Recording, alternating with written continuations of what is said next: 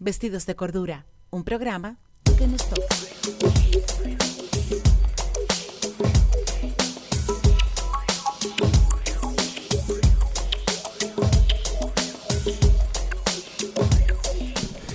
Buenas noches, aquí estamos de nuevo vestidos de cordura nuevamente. De cordura no hay nada. De cordura sí hay, señores, déjense de eso.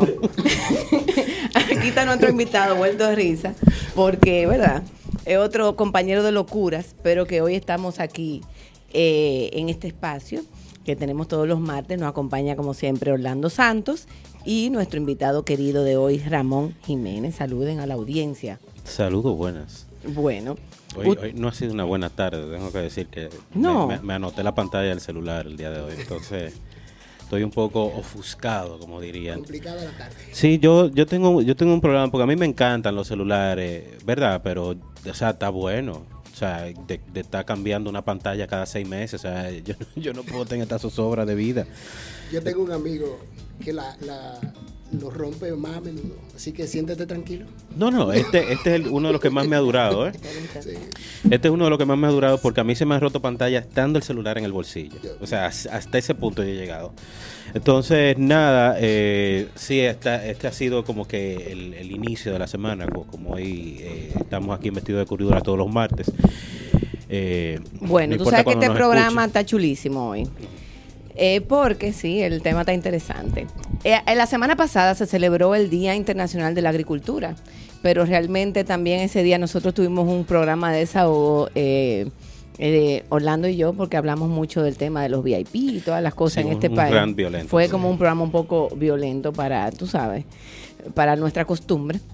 Entonces, eh, uno descubre muchas cosas y una de las cosas que hemos descubierto, sobre todo que hasta en Netflix se aprende, es esa correlación que hay con el tema de la responsabilidad quizá que tengan los chefs a lo que uno come diariamente. Entonces por ahí fue que yo me acordé de mi querido amigo Ramón Jiménez, que cariñosamente Mon, que yo tengo muchos años conociéndolo y que tiene ya un tiempo eh, trabajando experiencia en el tema de restaurantes y eso, y que yo sé que ha estado dando vueltas por Latinoamérica eh, y conoce muchas cosas. Y digo yo, señores, pero ven acá, a mí eso no se me había ocurrido, a mí no se me había ocurrido que realmente eh, la, la, cultura culinaria se va desarrollando, hay cosas que uno va y costumbres que uno va adquiriendo de poner en su mesa o de comer eh, asiduamente y la relación que eso tiene quizás con los agricultores, que a veces el agricultor no produce algo que nadie lo está consumiendo, pero una vez empieza a consumir, pues entonces se crea ese vínculo. Entonces eh, vimos en el programa, en, una, en un documental de Netflix que se llama Sustainable, Sost Sostenible, uh -huh.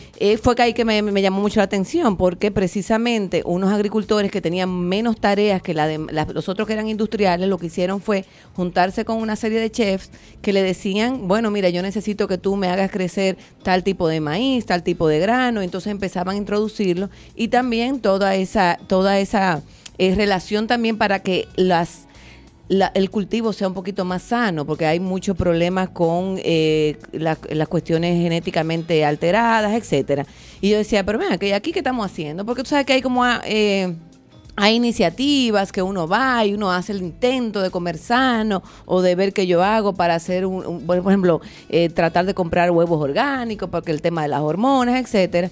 Pero también yo me enteré que Mon andaba por Perú y todas esas cosas y él es que nos presenta el, una iniciativa que se llama Mater, ¿no? Mater Iniciativa. Eh, bueno, antes que nada, muchísimas gracias por la, por la invitación.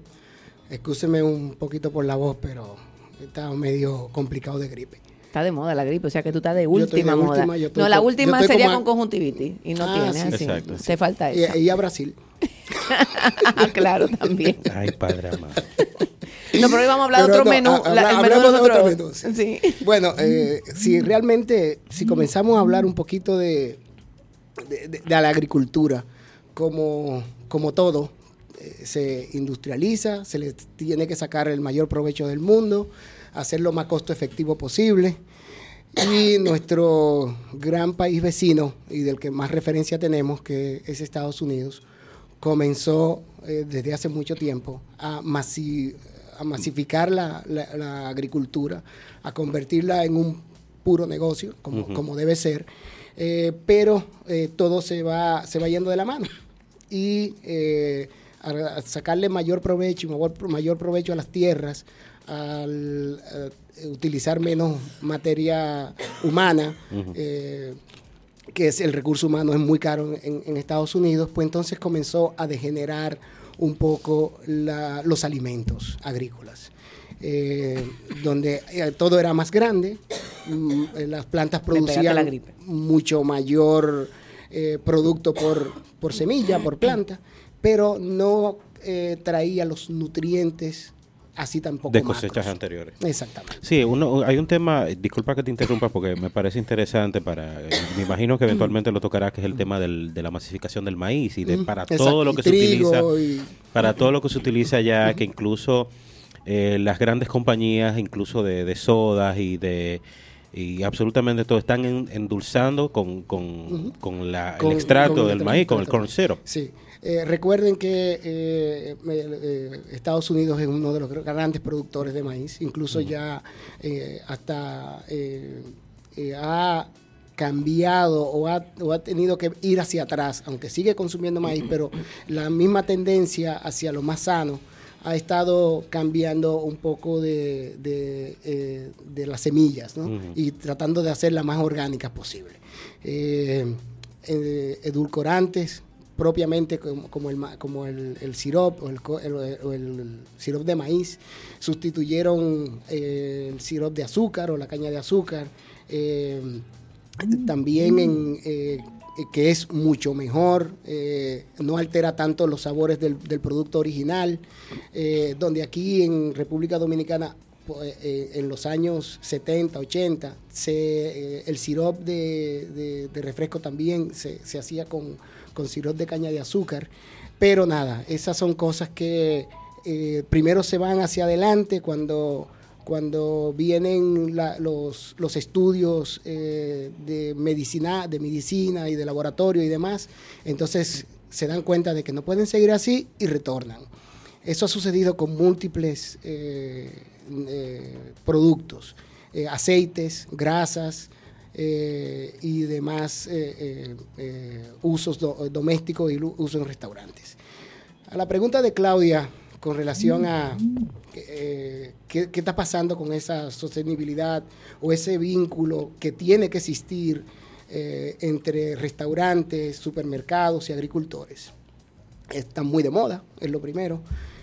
yo creo que los restaurantes y los chefs de restaurantes con conciencia eh, han hecho, eh, iniciando por Europa, eh, Japón, y se puede, tal vez se puede decir que casi toda Asia, y luego se ha migrado México y Sudamérica, sobre todo en, Argentina y en, Perú, básicamente Perú, que ahorita trataremos un poquito ese tema porque es súper interesante. Se han visto en la necesidad de dar a sus comensales y por el mismo hecho de que ellos se preocupan porque sus productos, sus restaurantes den, la mejor calidad de sus platos, han iniciado desde hace un, buen tiempo una alianza con los agricultores. Y inmediatamente o tras eso, el gobierno comienza a apoyar también esa, esa agricultura eh, más sana, más de, vanguardia, porque también ayuda a, que sus ingresos por, el tema de turismo o por lo que es eh, eh, tema de, cultura país, eh, le ayuda bastante y han habido casos bastante interesantes donde la cultura se convierte en un recurso. Y eso es lo que ha pasado cultura, es cultura gastronómica, cultura de la alimentación. Entonces han cogido la cultura en esa parte gastronómica y la han convertido en un recurso para el país. Antes de avanzar más con, el tema, Ramón, porque es importante que nuestros radios escuchas entiendan por qué tú estás aquí eh, como invitado de nosotros hablando precisamente de gastronomía, es de dónde viene eh, tu interés por la gastronomía y cómo ha sido tu, tu carrera profesional en, en, esa área y obviamente por qué te interesa, eh, como quien dice, esparcirte en estas áreas y conocer estos diferentes eh, proyectos. Él iba a estudiar otra cosa en la universidad y se ah. salió porque le encanta cocinar. Sí, bueno, eh, yo vengo de una familia cocina, cocinadora. Sí, yo comía mucho allá. Sí, como mucho, todo, mucho a los lambes. Antes no había delivery, antes todo el mundo, ni restaurante que te llevaban la comida eh, eh, eh, directamente a la casa de manera... la gente se juntaba para cocinar. y en mi familia eso era una tradición donde, donde todos los hombres cocinábamos, ¿no? aunque nuestras madres y nuestras hermanas cocinan muy bueno también. y desde muy temprana edad, eh, te voy a hablar de 5, 6, 7 años, nosotros veíamos matanzas o sacrificios de animales en, nuestro, en, los patios de nuestras casas, ¿no? Y eh, luego de ahí, pues, eh, estuve estudiando en la universidad, en la, en la Ucamaima en ese entonces, hotelería, y en el que regularmente es la carrera del interesado por la gastronomía también aquí en el país exactamente aunque ya hay muchos y mucha gente que sin estudiarla comienza a, cocinar y a ver y entonces hace, hace de sí porque la hotelería como que abarca demasiadas cosas que a veces se va fuera de lo que ya, es chef. ya ahora mismo están las como todo como toda carrera eh, eh, hay, hay, especialidades y una de las especialidades es, esta no básicamente eh, la parte de, culinaria y la parte incluso de investigación culinaria que en nuestro país todavía está, no, se desarrolla, pero en España, por ejemplo, eh, está y en toda Europa está bastante desarrollada. ¿De qué se trata la investigación culinaria? Bueno, todas esas eh, cositas que se inventan raras. No las cositas que se inventan raras, sino ir y buscar productos y sacar el mejor provecho a ellos. Exacto, lo que hablamos prácticamente. Lo que hablamos, de Mater Iniciativa en, Perú, lo que está, lo que hace Máximo Bottura en, en Italia, lo que hace lo, que hacen los, los grandes chefs de japoneses y asiáticos donde eh, lo que por darle un ejemplo por ejemplo a la gente que me escucha porque mm. una de las cosas que me inspiró para este programa era decir por ejemplo, hay cosas que nosotros no, acostumbramos a comer, eh, como la chía, por ejemplo. Eso es algo que se da, se da en Sudamérica, pero que nosotros los dominicanos no tenemos una ah. costumbre de comer eso. Inmediatamente ahora uno va a cualquier restaurante, te ponen eh, de desayuno un yogur con chía, o, no sé, tienen de acompañamiento, etcétera. Entonces ya la gente incluso va y la compra en el supermercado. Ese es el tema de la cultura que venimos hablando y esa correlación. Exactamente. Eh, para culminar con la, con la pregunta de, de mi experiencia, bueno, de ahí eh, comienzo a, trabajar. Trabajé primero para el Club Mediterráneo hace muchísimos años en el área también de, restaurantes. Eh, cuando llegaba a Punta Cana eran cinco horas de, viaje. Eh, Lo que nadie quiere recordar. Exactamente. entonces se ponen bravos para pagar se ponen, el peaje. Exactamente. Hay cosas que no se entienden. Pero nada, luego de ahí eh, trabajé muchos años con cadenas de restaurantes de comida rápida internacionalmente, Pizza Hut, KFC, Taco Bell, eh, TI Fridays. Tuve muchos mucho viajes a, tanto Estados Unidos como a eh, Sudamérica y Centroamérica, básicamente de, de, aprendizajes, de entrenamientos, de estudio. Y em, todos mis viajes eso tienen una connotación gastronómica. Yo busco los mercados, busco los restaurantes, no necesariamente de alta gama, pero sí los restaurantes que están haciendo cosas nuevas e interesantes. Eh, he ido también a restaurantes de alto nivel, pero siempre buscando eh, el interés de qué se está haciendo, de dónde salen esos productos y, cómo puedo eh, llevar esto a a poderlo eh, comercializar. y, ni siquiera comercializar, sino también eh, eh, traspolarlo hacia lo que hago, ¿no? Y, a mí me gusta mucho enseñar y es una de las cosas que más hago en, todos estos años. Tengo alrededor de 25 años trabajando con en la parte gastronómica. y viendo un poquito esa parte de esos productos que tal vez nadie lo, lo consumen, que lo tenemos, eh, y que se han olvidado y que luego surge que alguien lo pone en un restaurante y se vuelven eh, mundialmente famosos. Mm. La chía, la quinoa. Eh, el, eh, el- el- los maíz, el maíz eh, en sus diferentes versiones, las papas que ¿Verdad son que aquí miles. conocemos muy poca versión del maíz? de Cuando maíz. uno va a Mm. México, por ejemplo, que hay unos maíces distintos. Ay, Dios mío, que tienen otra Otra textura. textura, otro sabor. Sí. Eh, yo, a mí me encanta un tipo de... Aquí igual hay unas ciertas variedades de batatas también, También, tengo entendido que, que, que nada más se explora Pero- una, una mm, sola. Y también comer el maíz en diferentes versiones, ¿ok? Desde el grano a, a puramente como hasta el Chenchen. el, el chenchen, el gofio. El gofio, eh, exacto. ¿El chenchen es otro tipo de maíz o es el mismo maíz mismo- más- Es más- el mismo maíz, el chenchen se hace de, con dos, con el mismo grano, pero en dos moliendas diferentes. Uno una harina fina y otro una, uno más grueso, donde eh, el maíz es como casqueado. Tú ves los trocitos de maíz y el otro es una harina. Eso se mezcla. eh, el chenchen original, el que yo conozco a través de, de- de mi familia, el sur profundo, es eh, elaborado con... profundo. Sí, muy profundo. Con leche y con mantequilla y toques de sal. Eh, se hace básicamente para que tenga el sabor eh, eh, eh, original, porque esto es... una Dice un amigo mío viene- que se llama Daniel que el tema del chenchen sale porque en el sur la- él no se da ese grano como el arroz, así que porque en la sí. tierra es más árida. Mira, eh, el- el- realmente el, yo creo que este es un producto que viene de la parte africana, de, de la parte de Haití. Ok, ¿ok? Yo también Eh, pienso Yo que entiendo que esto, esto está muy ligado a esa Que también es un cultura, poco árido. Que también, y además que eh, buscaban la forma, en Haití se come sorgo también, eh, y mucho trigo.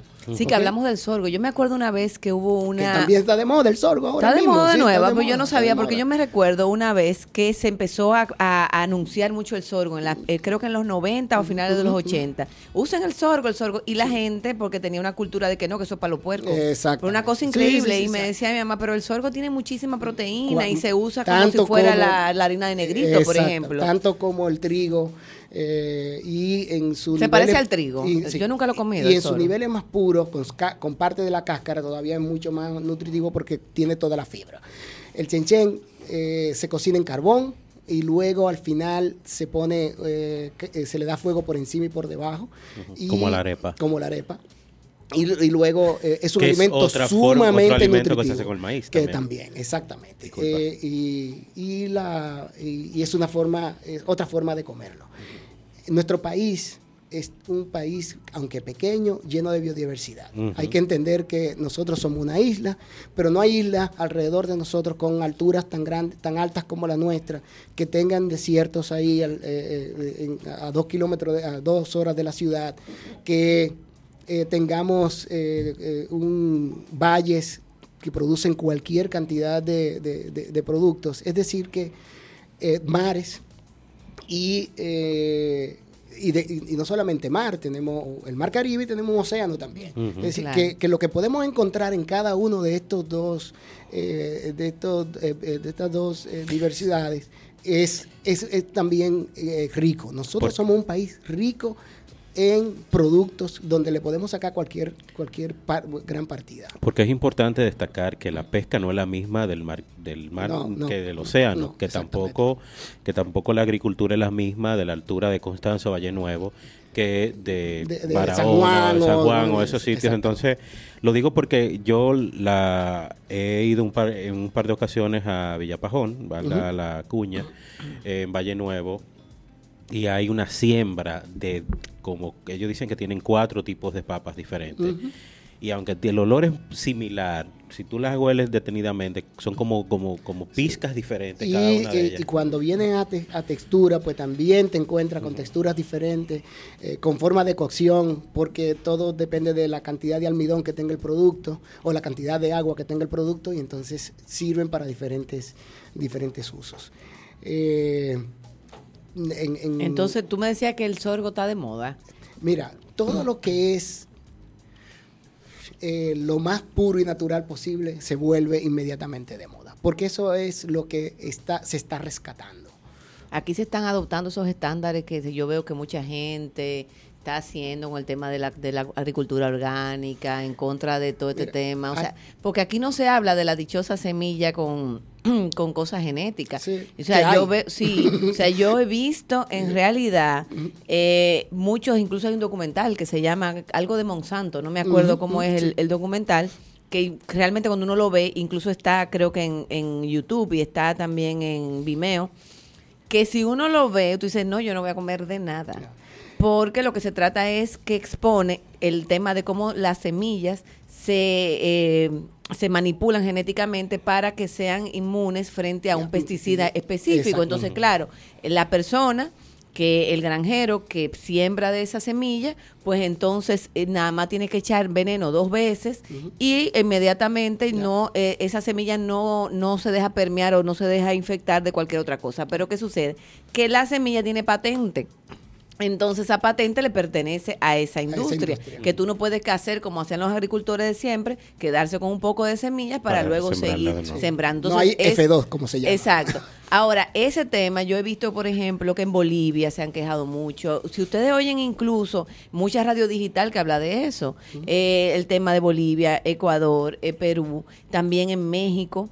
Porque ellos quieren, tienen su, su costumbre de maíces de, de, muchísimas variedades de todos los años. Entonces a veces dice, bueno, pero si tú no compras semilla, ¿qué pasa? No, lo que pasa es que si el vecino de al lado tiene esa semilla genéticamente alterada y acuérdense que la, la polinización es a veces por, por, el, viento, pues fácilmente se te puede contaminar la siembra tuya. Y cuando tú vienes a veces te va berrando esa mata. Entonces hay un tema con eso que aquí no se toca. Aquí a veces te dicen, no, que ese salami es de soya. Yo digo, pero ¿de cuál soya? ¿Entiendes? Porque puede ser de la soya. Eh, mira, ese es un tema de regulaciones. Y aquí no hay conciencia de eso. Aquí se entiende que aquí no está entrando Aquí se entiende que no, que yo tal vez pueda entrar alguna semilla y la, y la, y la siembro, pero si al final el, se consume aquí y no se detecta en la exportación que se ha usado una semilla que no está permitida ni siquiera en Estados Unidos ya, entonces aquí podemos, eh, por el tema de que no existen esas regulaciones tan rigurosas, podemos estar dañando subsuelo, podemos estar, estar dañando plantas endémicas, etcétera, etcétera. Porque aquí no solamente no hay mucho control, por no decir que no, que no existe, con, con, semillas, sino tampoco con pesticidas. Ay, mijo, pero yo fui a comprar un pesticida, ese mismo que se quejaron, y yo, no, eso lo ah, venden aquí. Eso lo venden aquí. Imagínate qué pena, porque a mí no me gusta la hiedra de la casa de la vecina, porque yo tengo un problema con la hiedra y porque los ratones viven ¿Cuál pesticida es ese, perdón? Porque yo compré un... Ah, eh, uno, un herbicida, es un herbicida realmente. Que, hay que ver el... pero que ese herbicida, eso es fatal. Ya tú sabes, yo mejor le pago a alguien con un machetico que corte eso, porque la verdad, la verdad, la verdad, que a mí me da mucha pena eh, usar ese herbicida. hay que verlo ahí en, ese, en ese documental de Monsanto. Aquí, aquí hay eh, muchos eh, programas eh, individuales. yo no, no, tengo el, placer de conocerla, a la, a, la, persona que, que, maneja este programa, pero para mí es una de las de una de esas héroes que andan por ahí por la calle que tiene, no sé si ustedes han oído hablar de Terra Verde. Sí, yo he oído hablar de Terra Verde. esta muchacha eh, está buscando y está haciendo mucha agricultura orgánica. Eh, también se está trabajando eh, gallinas que, están en, no, no, están en galpones, sino que, están libres, como el viento. y donde no ingieren alimentos con, con, alta cantidad de, de, proteínicas ni nada. y ella tiene eh, eh, ella ha hecho poco a poco un mercado que, está generando eh, muchos adeptos. Y, pero no hay una política, que es lo que han hecho países como Perú, que venga del gobierno, que venga a ayudar a, que esos chefs, esos supermercados, ese público en general,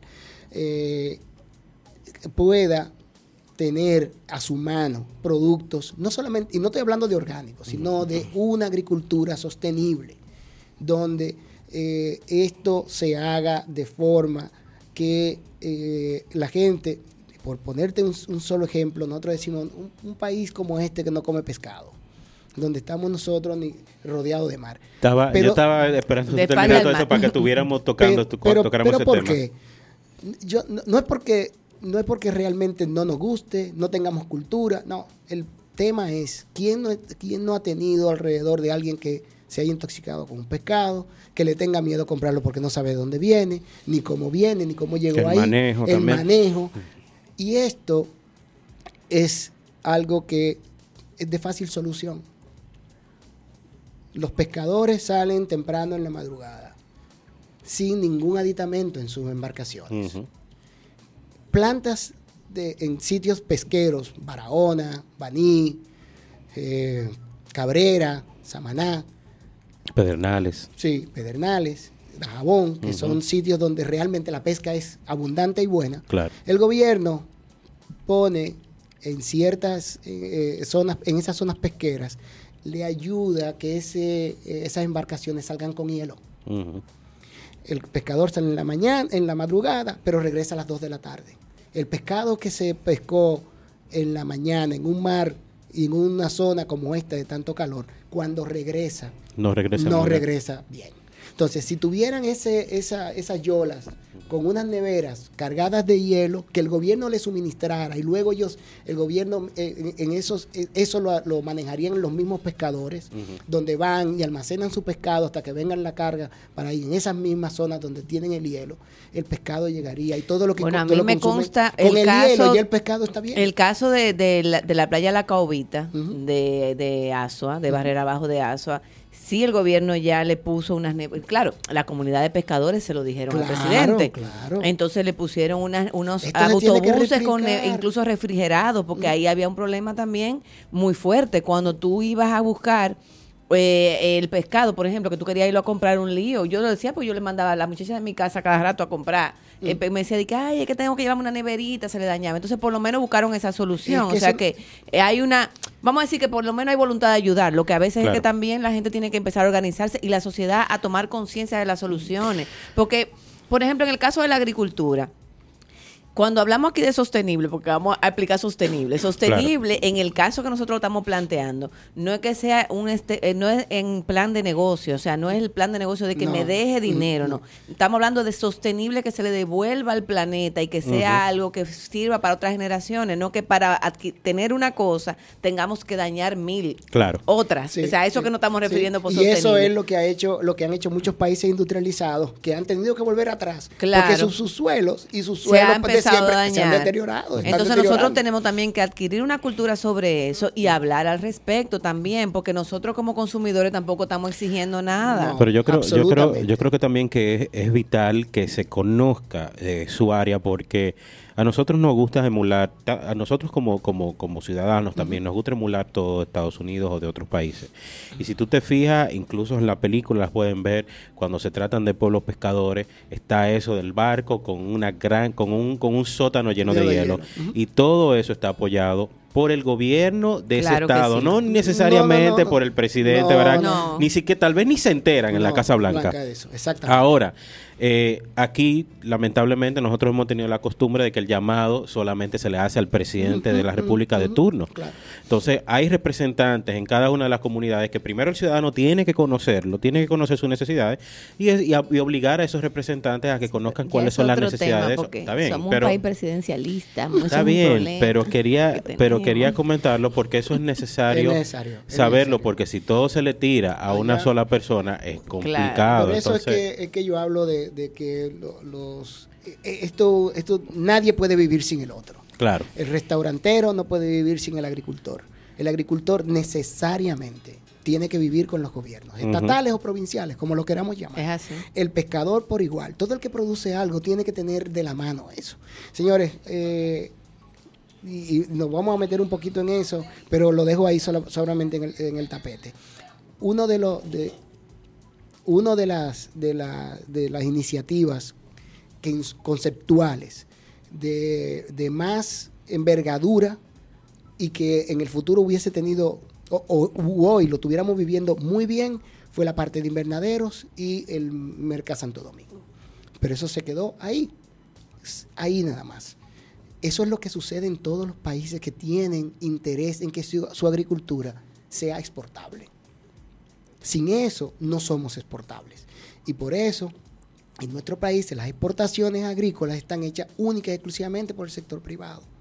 Por, por aquellos que consiguen un buen capital y pueden tener mercados en el, en el extranjero. Pero no es porque nosotros lo vayamos a vender, es porque de, países, vamos a hablar de Estados Unidos, porque es la diáspora de, mayor eh, envergadura, vienen a buscar con la necesidad de que le exportemos eh, esos productos agrícolas. Pero realmente se necesita política gubernamental.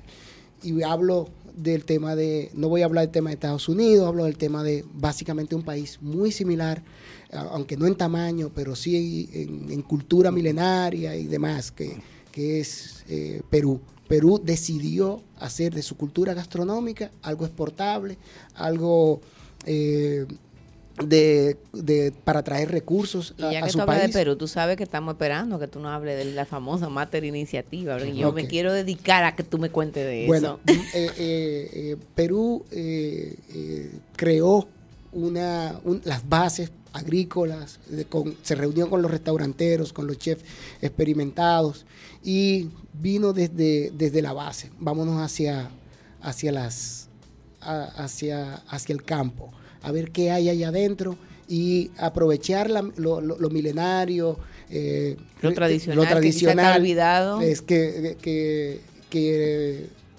Perú desde sus inicios, desde la parte prehistórica eh, o precolombina, eh, fue un, un, pueblo de cultivos. ¿okay? Eh, y, a veces quizá la presencia extranjera hace que uno se le olvide. Se le olviden todas esas cosas. Es que nosotros estamos muy relacionados. la cosa. Y, allí, y, para ayudarte un poco, aunque existen las cadenas, pero primero existieron cadenas locales importantes. Ok. okay? Y eh, también la, interrelación con, culturas como las asiáticas, que, tuvieron mucho que ver con el desarrollo culinario de, Lima en su última, eh, en el siglo pasado. Eso también ayudó a que se desarrollara aún más la, parte. Mater Iniciativa es una, acción que lleva a cabo eh, un Virgilio eh, de Martínez. De, Central. Virgilio Martínez. Virgilio, Martínez, que es el, chef de Central. Central ganó... Central es un restaurante. Todo eso lo pueden buscar en Google. Sí. Central es el, número 4 del, mundo. en el 2015, en el 2016, perdón. Eh, ahora eh, quedó, subió un, peldaño, pero lo importante de esto es qué es Central, qué, es, qué, hizo, qué hizo este muchacho después de 10 años de dar vuelta por, España, eh, trabajar en restaurantes eh, y aventurar, eh, regresa a Perú y comienza con un restaurante y buscando raíces de Perú, pero, pero cuando, cuando se dio cuenta que la gente le, le decía que su comida era rica, que era muy buena, pero que lo transportaba a Nueva York y a Londres. Y a, Londres. Ay, esto está perísimo, esto parece que estamos en Nueva York. Esto no es. esto no es lo, que, yo estoy buscando. Y se fue hacia, los, hacia los Andes en primera etapa. Y creó un menú que él llama el menú de las alturas, donde eh, va desde la altura cero, que es el mar, hasta los 4.000 pies, de, 4.000 metros de altura que son... El, el, tope del El, tope de, Y entonces comenzó a hacer, en su restaurante hay menú de alturas. Y en cada, en cada plato es una biodiversidad diferente. Sí, señor, eso hay que verlo. Eso, eso, hay que... Hay que verlo para entenderlo, sí. Es, una experiencia, no crean que es algo, es una cosa que se va una vez, se, tiene, pero no es un restaurante de... De, de irse a hartar. no. Eh, pero ¿qué sucede? Este tipo creó un vínculo muy... Eh, eh, muy cercano entre los indígenas peruanos, los, los agricultores y cada uno de esos productos. En Perú hay mil y pico de variedades de papa. Hay eh, eh, algas, eh, de, todo. Y entonces, ¿qué ha, pasado con esto? Entre Gastón Acurio, que fue el gran padre de la internacionalización de la comida peruana, y Maido y, Virgilio, crearon esto y el gobierno vino detrás y creó todo un departamento cultural para que esto saliera ya de las fronteras de Perú. Y ahora ya Perú se ha convertido en lo mismo que, que es España, conocido por su gastronomía, La México, comida como su gastronomía, rica. y ahora está Perú. Sí. Y está como... Y te voy a decir una cosa, para mí la comida peruana es mucho mejor que la mexicana con Sí, sí, sí, con Bueno, sus... Con lo- que me excusen lo- mis amigos. Lo que pasa es que tiene mucha, mucho más, eh, más fuerza. sí, y mucho y más además, variedad, sí. caramba, o Sí, sea, y, más sana, y es más porque sana, también la comida es mexicana es más es más sana, sazonada, es más tiene sana. mucha sal. Es más sana. Eh, pero eh, lo, que, lo importante es eh, que nosotros tenemos que salir hacia allá.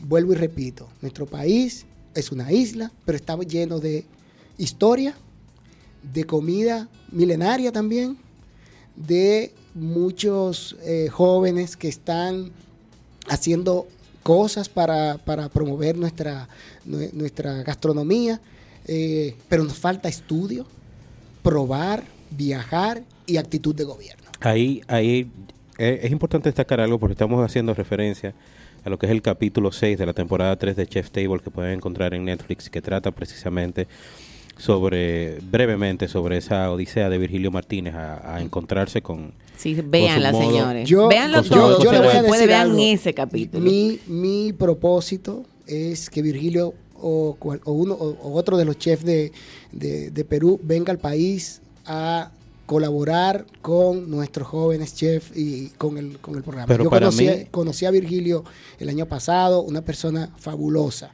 Y yo tengo, tengo como ese compromiso conmigo mismo, de que estas personas vengan aquí y den y... y Y tú lo traes al programa. Yo lo traigo. Pero para mí lo más importante y lo más interesante de ese capítulo y obviamente de todo lo, lo que ha sido Mater, que crea parte de, de, esa, de esa locura, diríamos, de, de Virgilio y su hermana Malena Sí, Martínez, sí, que es sí. científica. Es científica. Entonces es importante destacar eso porque tú no puedes embarcarte a lo que tú encuentres en Valle Nuevo. No. Porque me recuerdo, me recordaba mucho de una película que me gusta que se llama Into the Wild, de un chico que decide que él puede vivir, que, que- sí. que estudia que puede vivir de las semillas de la mata, pero hay una, hay Que una que alimenta y otra que que envenena y son Parecidas. por un pequeño tallito. Entonces, es muy importante el trabajo de ella porque ella es que le dice, mira, Sí. eh, Entonces, eh, incluso entonces- la- el programa inicia ella diciéndole de que ya tú llevas como tres gotas y eso es un Y es un purgante. O sea, cógelo suave. Yo sé que tú estás sí, probando sabores, sí, pero entonces aquí eh, se necesitan entonces también científicos Sí, o claro, botánicos en ese sentido Por eso te del hablaba- contexto para que vaya de la mano Señor, con y, un chef. y el deseo de investigar. Claro, la no curiosidad. Óyeme, no, no, óyeme, nos hemos óyeme. eh, puesto como muy empírico, que se dice? Como somos gente que no nos gusta no, sé, óyeme, investigar. Eh, nosotros lo que estamos buscando es cámara. Donde haya una cámara, ahí, Ahí nosotros. Y todo el mundo, lo- el primer mote, el mote más pre- favorito, desde que tú tienes un cuchillo en la mano, que tú eres un chef. Y aquí, pocos, pocos se pueden dar ese eh, galardón. Aquí Como lo que que tenemos aquí la gente lo que está buscando es cámara, Cámara. cámara, cámara, cámara. Y tú entonces, estás- si tú estás metido en un monte de eso, Sí. si tú estás metido en un monte de eso, sacando semillas de una tierra y no hay una cámara ahí no hay cerca, una cámara, ahí, ahí no hay nada. ahí no hay Ahora, señal para tú hacer Facebook Live ni no, nada de nada eso, para que la gente vea que tú estás sacando sí, gramos. Nada de eso. Y todavía tú no eres Virgilio para que nadie, te esté grabando en eso. esa vaina. Entonces, entonces aquí, luego aparecen estas Pero eh, existe la, eti- personas la etiqueta late post. Hashtag late post. sí, que, y que, que se tiran una foto con un coco de agua y con dos muchachas atrás o con, o con un café y ya son, la- la- eh, el cosa. No, si aquí Sommelier no- de tragos. Eh, No, hay- no, no entiendes, no hay una, una investigación profunda. Eh, eso va a venir. Yo espero que, que, que eso venga y que cojamos con más seriedad este capítulo de nuestro Pero yo país. creo que también a nosotros a veces los dominicanos nos pasa que tenemos como que concentrarnos en hacer un proyecto para que las cosas se empiecen a tomar en serio. sí. Porque a veces le pasa, miren, eh, yo a veces digo, digo, bueno, pero que imagínate, los políticos están en 20 mil cosas. Claro. Y hay cosas, yo misma, si no veo ese documental, a mí como que no, como que todo el mundo No, entiende la de importancia eso, de, sí. de la importancia de comer de alimentos orgánicos, la importancia de bueno de, de esta- de- de que la, la, la cultura culinaria de República Dominicana vaya creciendo. Sí. Pero al hacer la conexión, oye, mira, el tema del agricultor, considero que eso fue simplemente un, un documental. Entonces eso nos pone a pensar, claro, nosotros vimos investigando que vamos a decir en el programa, porque vestirse de cordura no es tan fácil. No. ¿Tú me entiendes? Pero, pero sí te voy, Pero- sí te voy a decir algo. Aquí sí hay, hay eh, restaurantes que están buscando eso. Hay, hay cocineros. Qué bueno saberlo. Sí, hay cocineros que están preocupados porque, porque esas cosas sucedan. Eh, hay un grupo en la zona colonial que está muy atento a esas cosas, eh, con varios restaurantes. Eh, hay, eh, vuelvo y menciono Terra Verde, esta muchacha que está haciendo tremenda labor con agricultores. Eh, y cada día Lo pueden buscar porque yo creo que Sí, ella tiene ella tiene Instagram, Instagram Sí, y todo está eso. en Facebook, Óyeme, tiene eh, una página que se es- llama terraverde.do Eh, también. Estoy loco por conocerla porque realmente me quito el sombrero ante ella porque es, es algo, es No una te persona la que vamos a tú- invitar a un programa. Sí, sí, invitémosla. Eh, sí, ella también yo- yo viene. soy- yo vengo Sí, también. claro que sí. eh, pero es súper, eh, súper interesante. Nos falta, nos falta buscar menos cámara y ponernos y dedicarnos a sacar de lo, lo bueno y lo que tiene y la diversidad gastronómica, agrícola y, Y una pregunta, de- que tiene nuestro país. Tú sabes que eh, a diferencia de otros países, déjame decirte, sobre todo de la región del Caribe, yo soy de la que siempre digo que en República Dominicana estamos muy adelante con el tema de la gastronomía. Nosotros se, incluso se come bien aquí. Aquí se come Sí, bien se y el bien. dominicano ha adoptado Desde platos de otros países de una manera normal que ya uno le integra en su casa. Es cierto, es cierto que todo empieza en la capital, tú me entiendes, ya se va permeando, ya, o sea que mi fa- tengo una familia política de Santiago, yo iba echándole cosas, pero que realmente ya antes antes, por ejemplo, te lo digo por mi familia de La Vega. Óyeme, esa gente no salían de lo mismo, el moro, la no sé qué, no sé cuánto, pero ya Ensalada rusa. Sí, sí, sí, es una cosa increíble. Y la, es una fiesta de unos 15, la misma comida. Yo lloraba, porque decía, pero señores, que no. no, no, y Pero, señores, sin el embargo, yo he apogeo, el apogeo del plátano maduro en el sushi. Sí, y, y- To- ahora tú- todo- no hay un sushi que tú no te comas que no te sepa dulce. Es una cultura del dulce aquí, es importante también. Pero yo veo, en diferencia de muchas cosas, déjame decirte que nosotros te- le llevamos, la gente habla de la dichosa comida cubana, pero mira, no, es por nada, pero realmente República Mira. Dominicana ha... Eh, yo Se ha disparado aquí. tengo la gracia de, de conocer y como te digo, cada vez que yo viajo busco, lo- voy a la parte gastronómica. En nuestro país, eh, en la parte regional, nadie eh, tiene la cantidad de restaurantes por, por metro Tony, cuadrado. a Tony que, me espere, cuando yo salga de aquí me junto con ustedes. Sí. Eh, y restaurantes de, de calidad. Aquí lo que, lo que yo entiendo que falta es que no sigamos haciendo o tratando de hacerlo lo que está haciendo el restaurante que está de moda.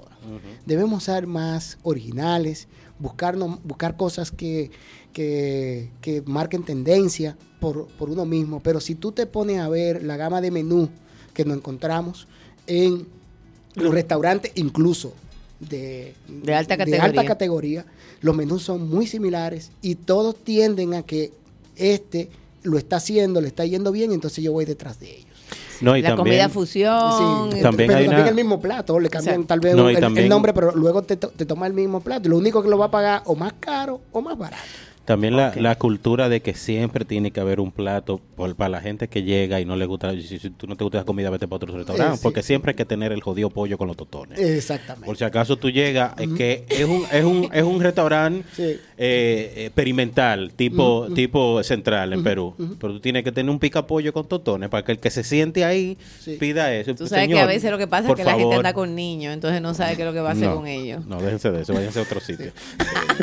Eh, Pero mira- aquí, hay, aquí hay una hay un tema grande también. Porque sí, hay una parte también, eh, busca cámara, volvemos, que eh, no tenemos, tenemos que ir, porque ahí es donde no van a ver, porque yo tengo el dinero para gastar, pero no, no me, yo no sé lo que me voy a comer. Ahí me tiene que hacer fulano, porque yo le vengo a gastar 70, 80 mil pesos.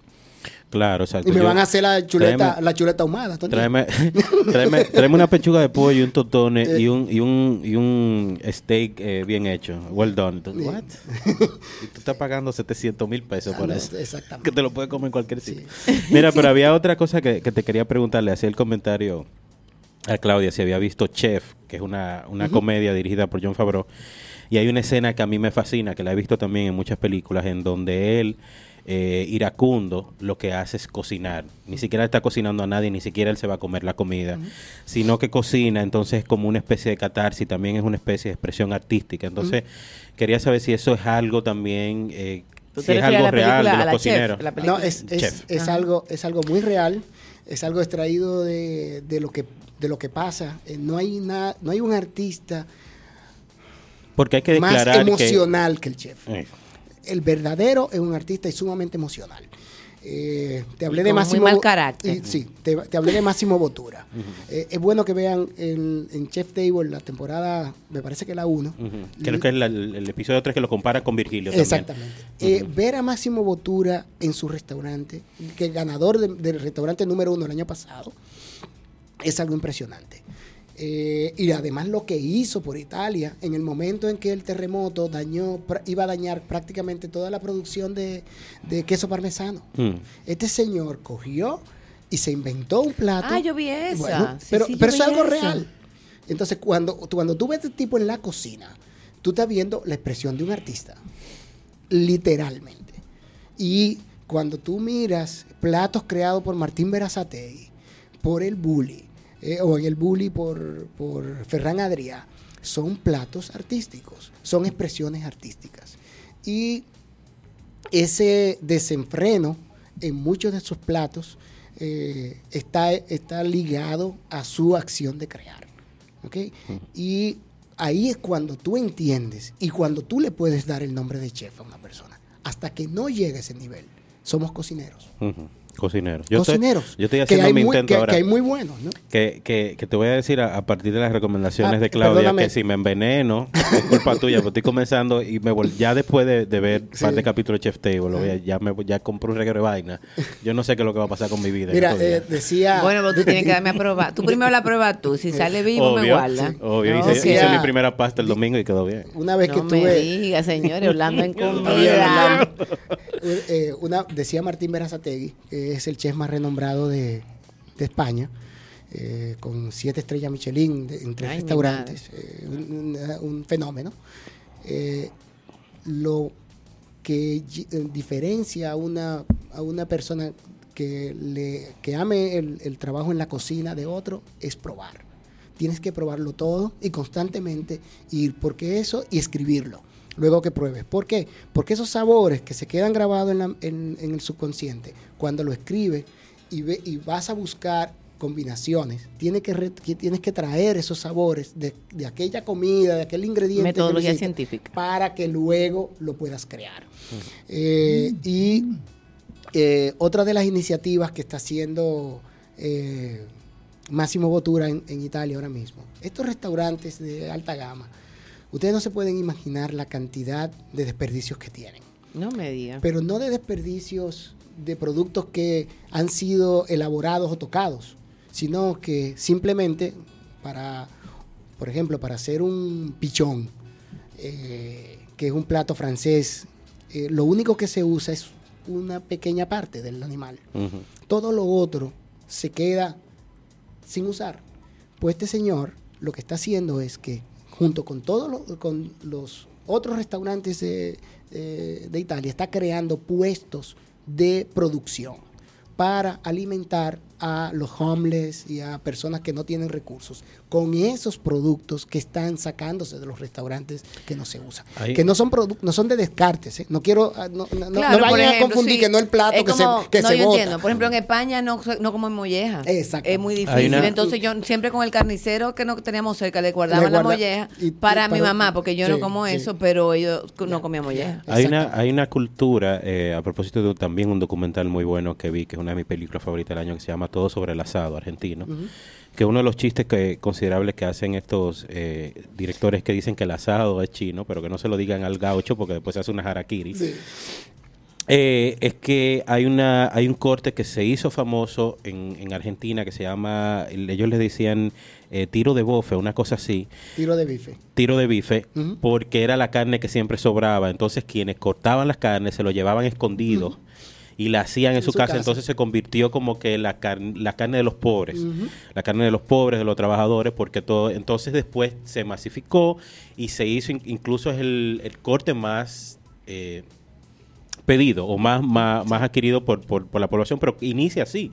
Inicia como un corte de carne que, que no, que no servía, que era desechable. Entonces, estos obreros, obviamente, que trabajan y no pueden costear tal vez los cortes que ellos mismos hacen, se llevaban los tiros de bofe debajo de la ropa y la cocinaban en su casa y se la daban a los, se la vendían a los obreros y todo eso.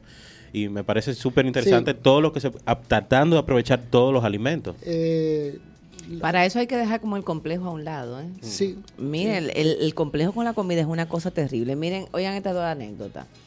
Una vez le digo yo a una muchacha, ay, ¿cómo va a ser? Mira, que vamos a hacer con, la albahaca, no sé qué. No, la albahaca, eso se come, que eso se usa para hacer limpia. Yo sí, pero eso también se come. Luego me dice otra muchacha de allá de Asua, ah, yo le boté a mí, mis hijas son locas con esa agua de playa, yo le boté esa cubeta. Y yo, pero ¿y por qué mi hija? Pues eso tiene vitamina y es un fruto, a mí me encantan las uvas de mm. playa, para la próxima me la trae. O sea, siempre hay un rechazo a lo que no es pollo, mm. a lo que no es arroz y habichuela, eh, por la población. Una vez también me decía un señor, que lo que, bueno, trabajamos juntos, él, era de la parte de seguridad y entonces cuando le llevan la comida me dice que lo están maltratando. Entonces digo yo, ay, ¿por qué usted lo está maltratando? Ay, mire lo que me han dado cuando abro yo la, la, comida. Resulta que eso no tiene, ni, una cosa sin color. Eran unos espaguetis a la carbonara, o sea, con salsa blanca. Entonces una, una, una, una ensalada eh, ¿cómo se llama? Capresa, porque tenía eh, mozzarella y eso, mm. entonces eso no tenía color, mm. evidentemente, entonces él estaba siendo maltratado.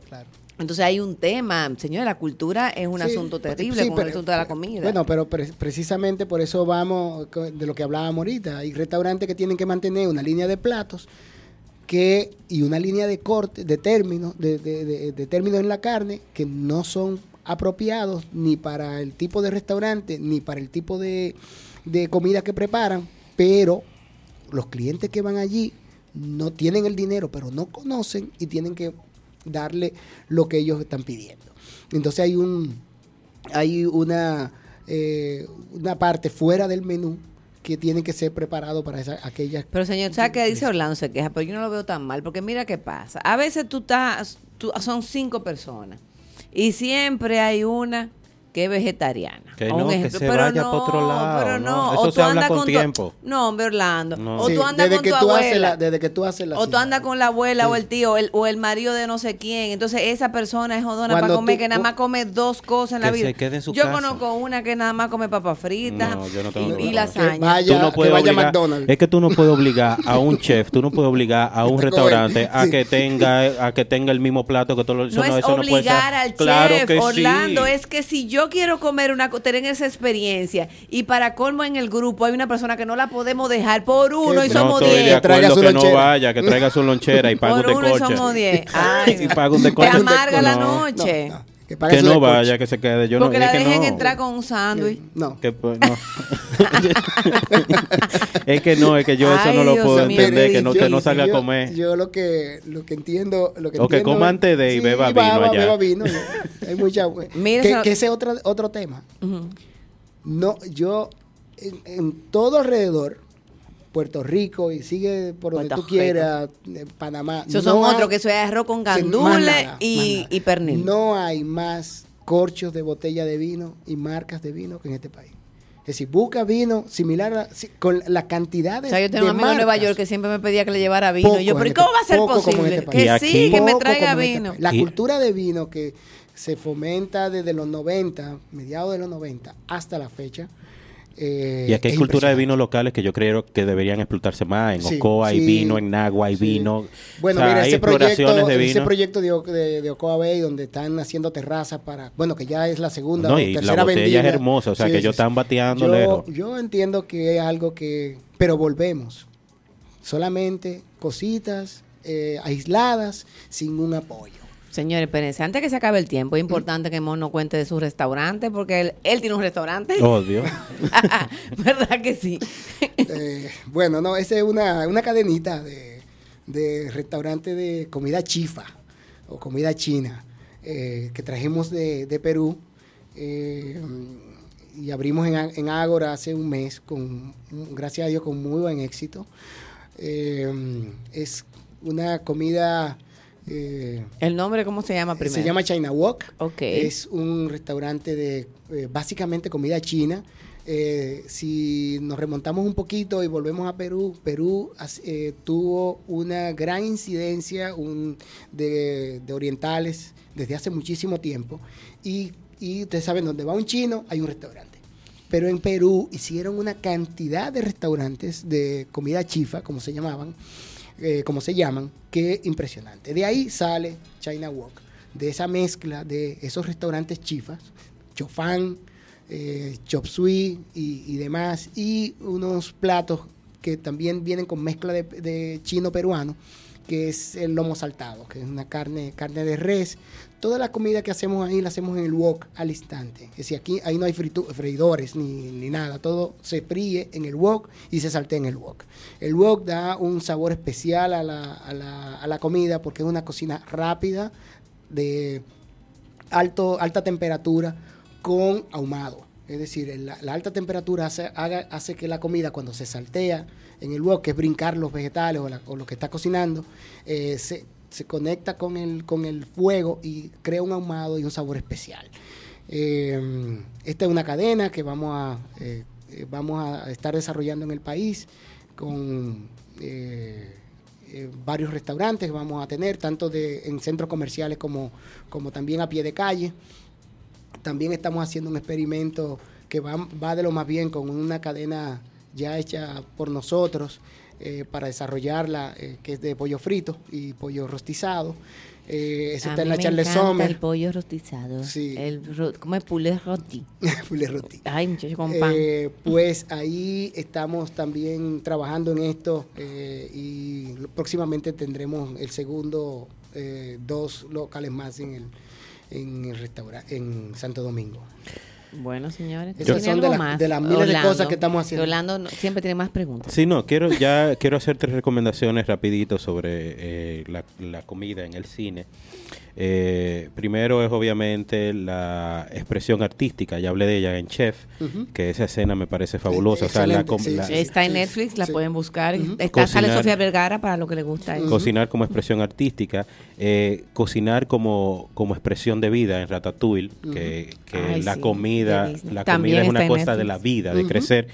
Y la última es la cocina como expresión sexual en como agua para chocolate. Ay, claro, excelente Sí, película. Eh, y ya para, te- para ir terminando, ¿tú escuchas música cuando tú cocinas? Sí, eh, bueno, eh, yo cocino, ese es mi mayor desestresante. eh, eh, y la O sea, música a ti te tiene que encanta ir al súper, ¿verdad? Sí, yo, Y yo amo odio ir al súper. Yo quisiera como que Mon para que él fuera quisiera a comprar. Yo, si puedo ir al súper todos los días, pues voy todos los días. Claro, pero que tú Y- no compras cloro o haces. Sí, también, Ah. también, yo tengo, yo compro de todo. Pero sí oigo música. De hecho, tengo que estar oyendo música y cocinando. Eso es, va un trago, la música y los cuchillos. ¿Y el género que más tú escuchas? ¿O que más tú Mira, te escu- mm, eh, yo oigo de todo, pero básicamente mucho eh, pop eh, español de los años 80 y 90, eh, rock de los años 80 también, y mucho jazz. Me encanta, me encanta el jazz, sobre todo jazz latino y de y soft jazz.